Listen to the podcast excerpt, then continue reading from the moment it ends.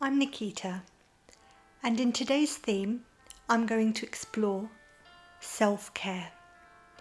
There are three components to self care looking after my physical self, my emotional self, and my spiritual self. So let's explore the first component. Well, we all know to look after our physical selves, first of all, we need a good diet. We already understand the importance of nutrition, having plenty of fruit and vegetables, drinking lots of water. But then again, we have to also implement exercise, going for walks. Perhaps some people like playing sports, dancing. And so, looking after the physical body. We may also treat ourselves every now and then to a massage or a treatment which helps our physical self. Now let's move on to the emotional self. Now, this is where we look after our emotional well being to keep ourselves in balance and in harmony. And how do we do that? Well, some people like being in nature, so they go for a walk so this is both physical and mindful. Other people practice yoga or meditation. Some people incorporate mindfulness into their day. There are many apps now, and there are lots of YouTube videos offering mindfulness sessions. And lastly, the spiritual self. Is this something that we do enough of? And how? How can we study our spiritual selves to find out who we really are and what we're here for? Well, we can do that through studying scriptures. Some people like to read ancient texts. Other people do it through reflection, so they spend a few minutes of each day meditating. So once we find a balance between looking after our physical, emotional, and spiritual selves, this process becomes self care. Self care might mean taking time out once a week to give myself a long bath or to treat myself with a nice meal, or for some, it's opening a bottle of wine. Other ways that you can practice self care you could buy yourself a bouquet of flowers, you could buy yourself a gift. What's the difference between self care and overindulgence? Well, self care is a means in which we recharge our batteries. So, through the process of self care, we feel fueled, we feel ready to face our daily routine.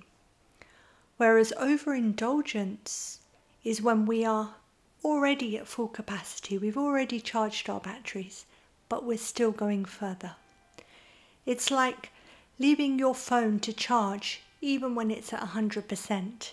There's no need for that. So that's the difference between self care and overindulgence, and many people confuse the two. Some people feel that they're being selfish if they take time out for themselves. I love that analogy of being on an aeroplane and being told to put your safety belt on before your child's. In the event of an accident or an incident, they always say, first look after yourself and then see to your child. And so when we practice self care regularly, we find that we have even more to give to others, especially if we are a caregiver or we're working in an industry or in a profession where we have to give a lot of ourselves, not just in terms of time, but also in terms of energy. And so, if we don't practice self care, we might find that at the end of the day and at the end of the week, we feel drained we feel exhausted. It's not natural to feel those things, is it? And we can avoid that if we just take a few moments of every day for ourselves. So perhaps make a plan for yourself. What could you do to implement small lifestyle changes into your day and into your week? Perhaps you could have something that you do once a month, once a quarter, or even once a year. But it has to be something consistent, something regular, something that you enjoy, that you will feel uplifted by. Many people use forms of escapism to relax, like watching TV or putting on a good movie, and that's fine for entertainment. But to really relax means to go inwards, to look after the inner self.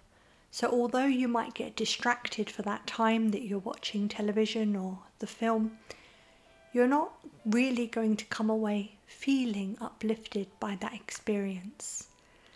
But how can you? By really going inwards.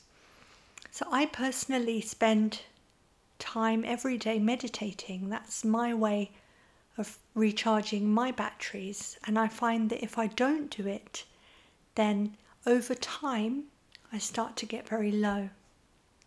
In the past, I've experimented with going through periods of doing lots of meditation and then not doing very much at all. And what I've found is over time, I've just become more and more tired and, as they say, frazzled. So, for me, that's what works. For you, it might be spending time in nature, going for walks, whatever you helps you. So, if you found this interesting, I'd love to hear from you. What are your ways that you relax? What are the ways that you really put yourself first? What are the ways that you make me time? And remember, it's not overindulgence, it's self care.